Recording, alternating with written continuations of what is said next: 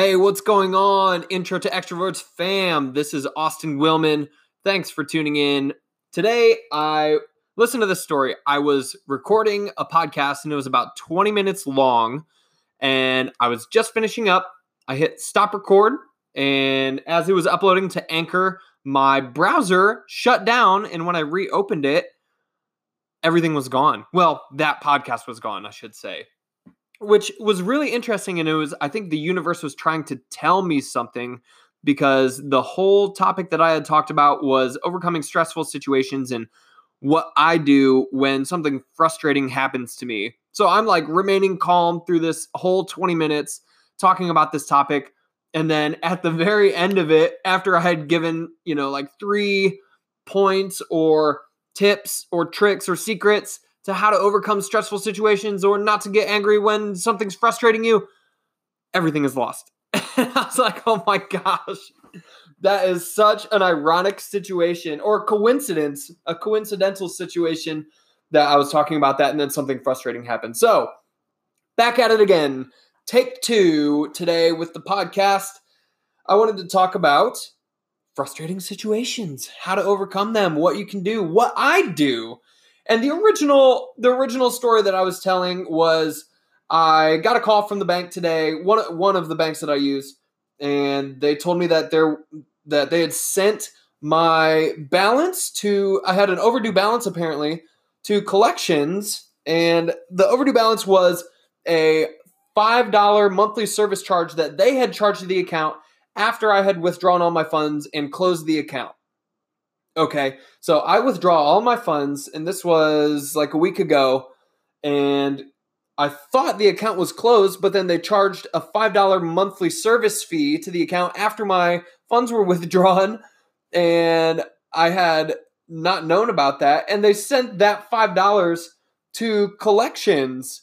And okay, so I was like, all right, this is ridiculous. So I called the collections department, and they said that the balance was $108. Okay. So there was a discrepancy here in the communication between the bank and the collections department. So I thought. And I didn't know where this other $103 came from. And they said it apparently had come from interest that had been accrued from the $5. And it doesn't make sense to me. The collections department can't give me any more information. They don't know what's going on. I tried to call back to the bank, and the bank said that the business specialist had left for the day. Of course, how convenient, right? So this could be a very frustrating situation. And there are three things that I wanted to talk about about how I kind of handled this uh, situation. But before we go into that, I just wanted to say that I appreciated everybody that I was on the phone with today um, because I know that the situation they were in, I've been in that situation before. Well, in the in the collections department, Disclaimer I've never worked at a bank. My dad was a banker and he was a vice president for a bank and a loan officer and things like that. I saw the lifestyle that um, that he lived, even though he had you know financial freedom and provided for his family. I saw the stress that he brought home every day, and I don't think he was very good at handling it. Um, so I vouched to myself that I will never live a life like that. I will never live a life of stress. He passed from cancer a couple years ago, and I am a firm believer that your lifestyle and your mentality and the, the amount of stress that you put on yourself definitely contributed to his illness and ultimately his death. So I, at a young age, told myself that I will not live a life of stress. But I have been in the position of a collections officer or collections department, and I'm on the phone all day talking with people who are upset because they have overdue balances and they think it's not their fault or they thought they paid or something happened. And it's my job as the collections person to convince them that everything can be resolved if they'll just pay over the phone and and everything will be okay. I have to stay calm. I can't be yelling at the customer over the phone in this in this um, office. So I I feel for them. I feel for those those people who are making those calls. And let me just tell you about the environment a little bit, at least for the department that I worked in or the, the company that I worked in down in Columbus. This office was an old Sears building or a J.C. Penney or something or some big department store, and they had completely gutted it on the inside. Now, I mean, remember the last time you went into apartments department store? Yeah, neither do I. I don't remember because they're uh, they're all going to the wayside, and and Amazon is taking over everything, of course. But if you go into a department store and you look around, other than the door, there are no windows. It's all fluorescent lighting. So there are some cool hip offices nowadays that have you know lots of natural light. This was not the case. It was like a 1990s themed, no window, huge department store with nothing inside of it. They ripped everything out, all the clothing, all the cool, fun um, yard gear and grills, washing machines, and Christmas decorations, and replaced all that stuff with cubicles that were only four feet high. So as you walk into the office, you look across this vast sea of little heads trapped inside cubicles. Um, who are, I mean, it looks like a chicken farm. There are just a bunch of people just bucking around, bucking around. That's a good one. Hashtag bucking around. Um, and they're just like dealing with the most unpleasant things that you can think of. You know, dealing with uh, people who think that they they have done no wrong, and you're calling them five, six, seven, up to ten times a day at all hours of the day, as long as it's within some regulations. I mean, it was it was just a for me, it was not the place for me to be. There were some people that were that were making pretty good money not the place for me. So anyway, I'm on the phone with these people and I had to remain calm and let this not let this situation stress me out or make me more frustrated than than it had to be because I know that my frustration is not going to make anything any better. I'm not going to be helping myself or the people at the bank or the people at the collections department if I'm stressed out, if my voice is uh, if I'm raising my voice if I'm blaming, if I'm doing any of that monkey business.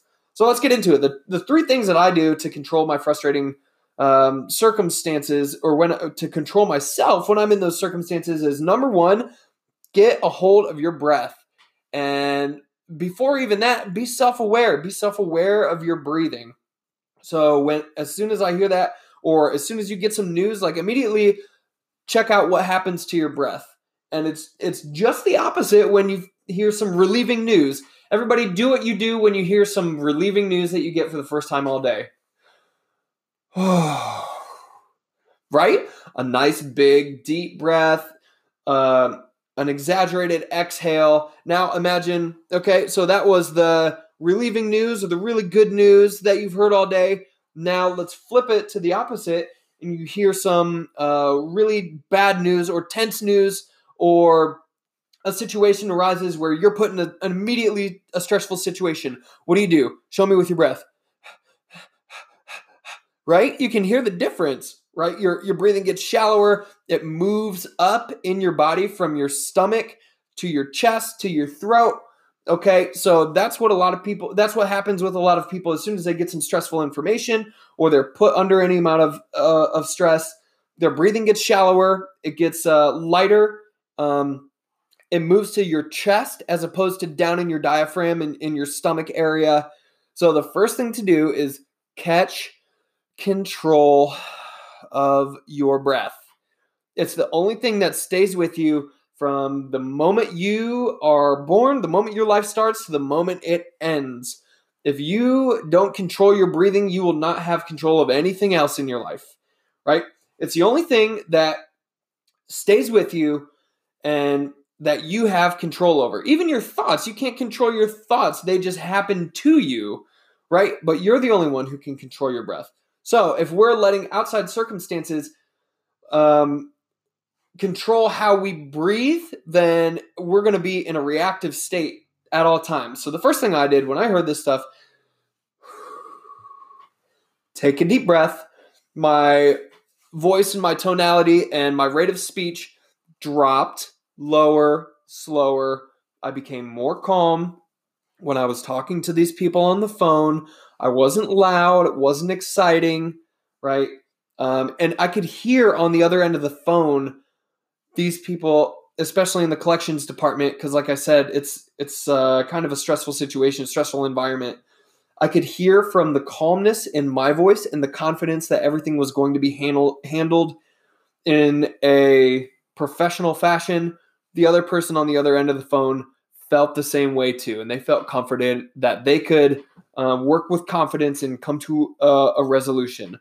When I called back to the bank and had the same um, same sound in my voice, the same tonality, the same calmness, um, they did more than they were supposed to for me. They um, you know left a note on the on the business department's um, desk they talked to another banker, they talked to their supervisor, and just to get everybody like kind of working on this because they realized that I wasn't, you know, upset. I I was giving to them, uh, and I wasn't trying to take or point fingers or you know push any of my negative energy onto them. They could feel it through the phone that I was in control of what was going on and that I wasn't some psycho who's just flying off the handle and calling in to to yell at them for something that they did, even though I am to believe that it was uh, their fault and not my fault. But that doesn't matter. I mean, what what good does it do to blame someone, especially in that situation?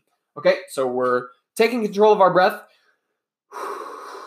breathing through our diaphragm, which is lower than your rib cage. Right, the diaphragm acts as a muscle that when you breathe in, it actually pulls your lungs down, and when you exhale, it releases and and extract or um, extends. So your lungs are the ones that are are pulling it back, and the diaphragm pulls the lungs down and fills them with air. So breathe through your diaphragm. Number two is pull your perspective back. So imagine that uh, the situation that you're in right now, as stressful as it could be, is happening in your body, in your head, in your brain, and even in a tiny part of your brain is where you're feeling this stress, this emotion of what's going on, right? This situation is so minuscule. If you imagine your that tiny situation, fly a drone with a video camera over top of that situation inside of your brain. Zoom the drone out so you can see your head. Now you can see your full body. And now you can see the cubicle or whatever that you're in zoom fly up even further. You can see the the room that you're in inside of the building. Now you can see that the land that the building's on.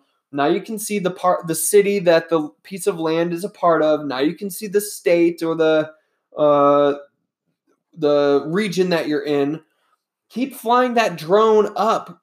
Take your perspective back. Now you can see the country that you're in on the continent and now you can see the entire world from this from this drone. I mean, this I don't know how far drones go up, but you can see the entire world from this perspective of above and realize how minuscule this situation is that you're in right now. And as you look at how large the world is in comparison to your situation, also remember the time length, right? So we have two things that we're thinking about here space, and the other is time.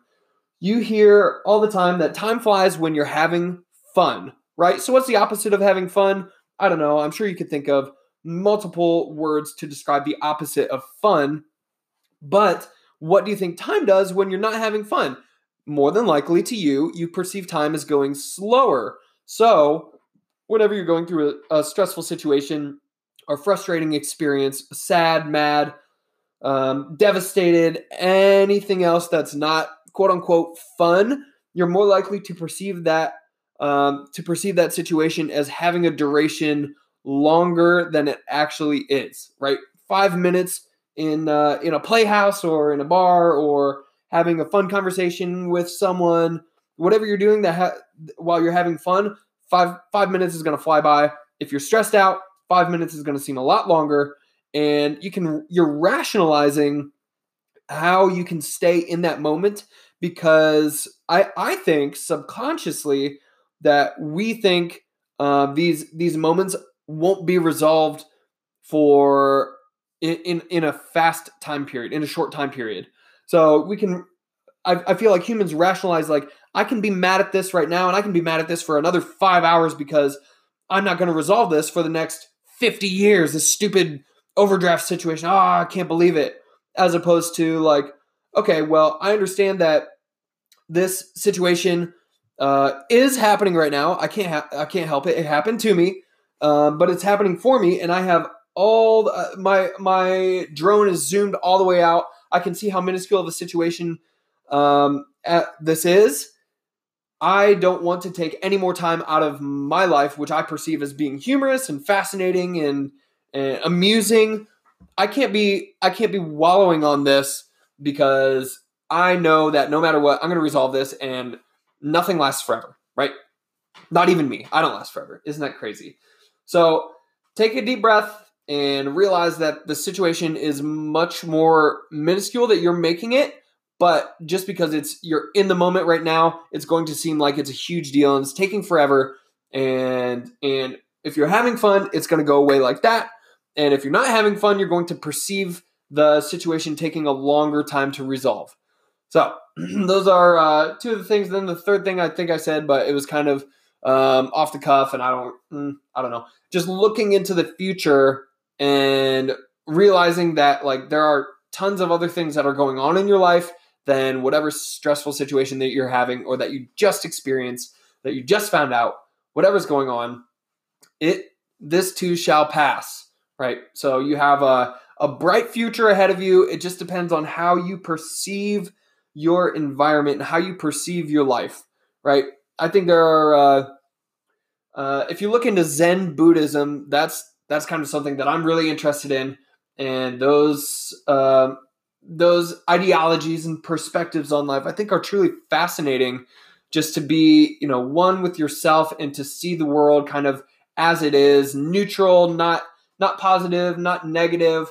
I tend to lean a little bit more on the optimistic side, actually a lot more on the optimistic side and the positive side so much that it can be a um, a hindrance to me sometimes. I'm like, well, everything's just going to work out. I don't really have to do too much.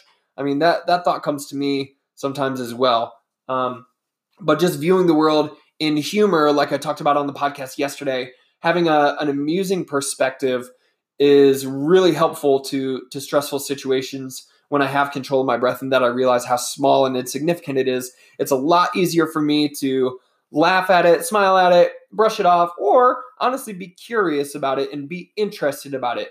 I think that's where the human attention is the most valuable and the most receptive is when we're curious about something. Um, and also when we're laughing. I think people are vulnerable when they laugh too, which is great. And people are uh, much more willing to receive information and make a change when they're in a, as Tony Robbins says, in a peak state. And I think um, experiencing humor and being in a in a lighthearted state is a peak state for me. So those are kind of my pointers. If you're having any stressful situations, like um, the mo- the faux stressful situation that I had today wasn't even really that stressful. Um, but it might be to some people. $108 is a lot of money to some people. It was a lot of money to me um, at certain points in my life. But it, I mean, now it's like okay, whatever. It could be a thousand eight or 10,008. And that's just a deeper level of the same emotion. But you can start to overcome those things by controlling your physiology and and deepening your perspective, pulling it back, and understanding that you have a future ahead of you, and what you make of that future is completely up to you. So we'll end with that. Um, I am looking for people to jump on my podcast and talk about uh, cool stuff, mostly to do with people and meeting new people, being extroverted, outgoing, exciting, energetic. I'm looking for all those people to have a great conversation with. Hopefully, they're entertaining. Um, actually, I'm sure they're going to be entertaining. You know what? I have control over that too. It's going to be awesome. I want to talk to those people. If you're listening right now and you know somebody who is excited about life and, and views the world in a humorous aspect, send them over my way. Share this podcast with them. I would love to chat with them and uh, and and get them on the show. So thank you so much for listening. Austin Willman out.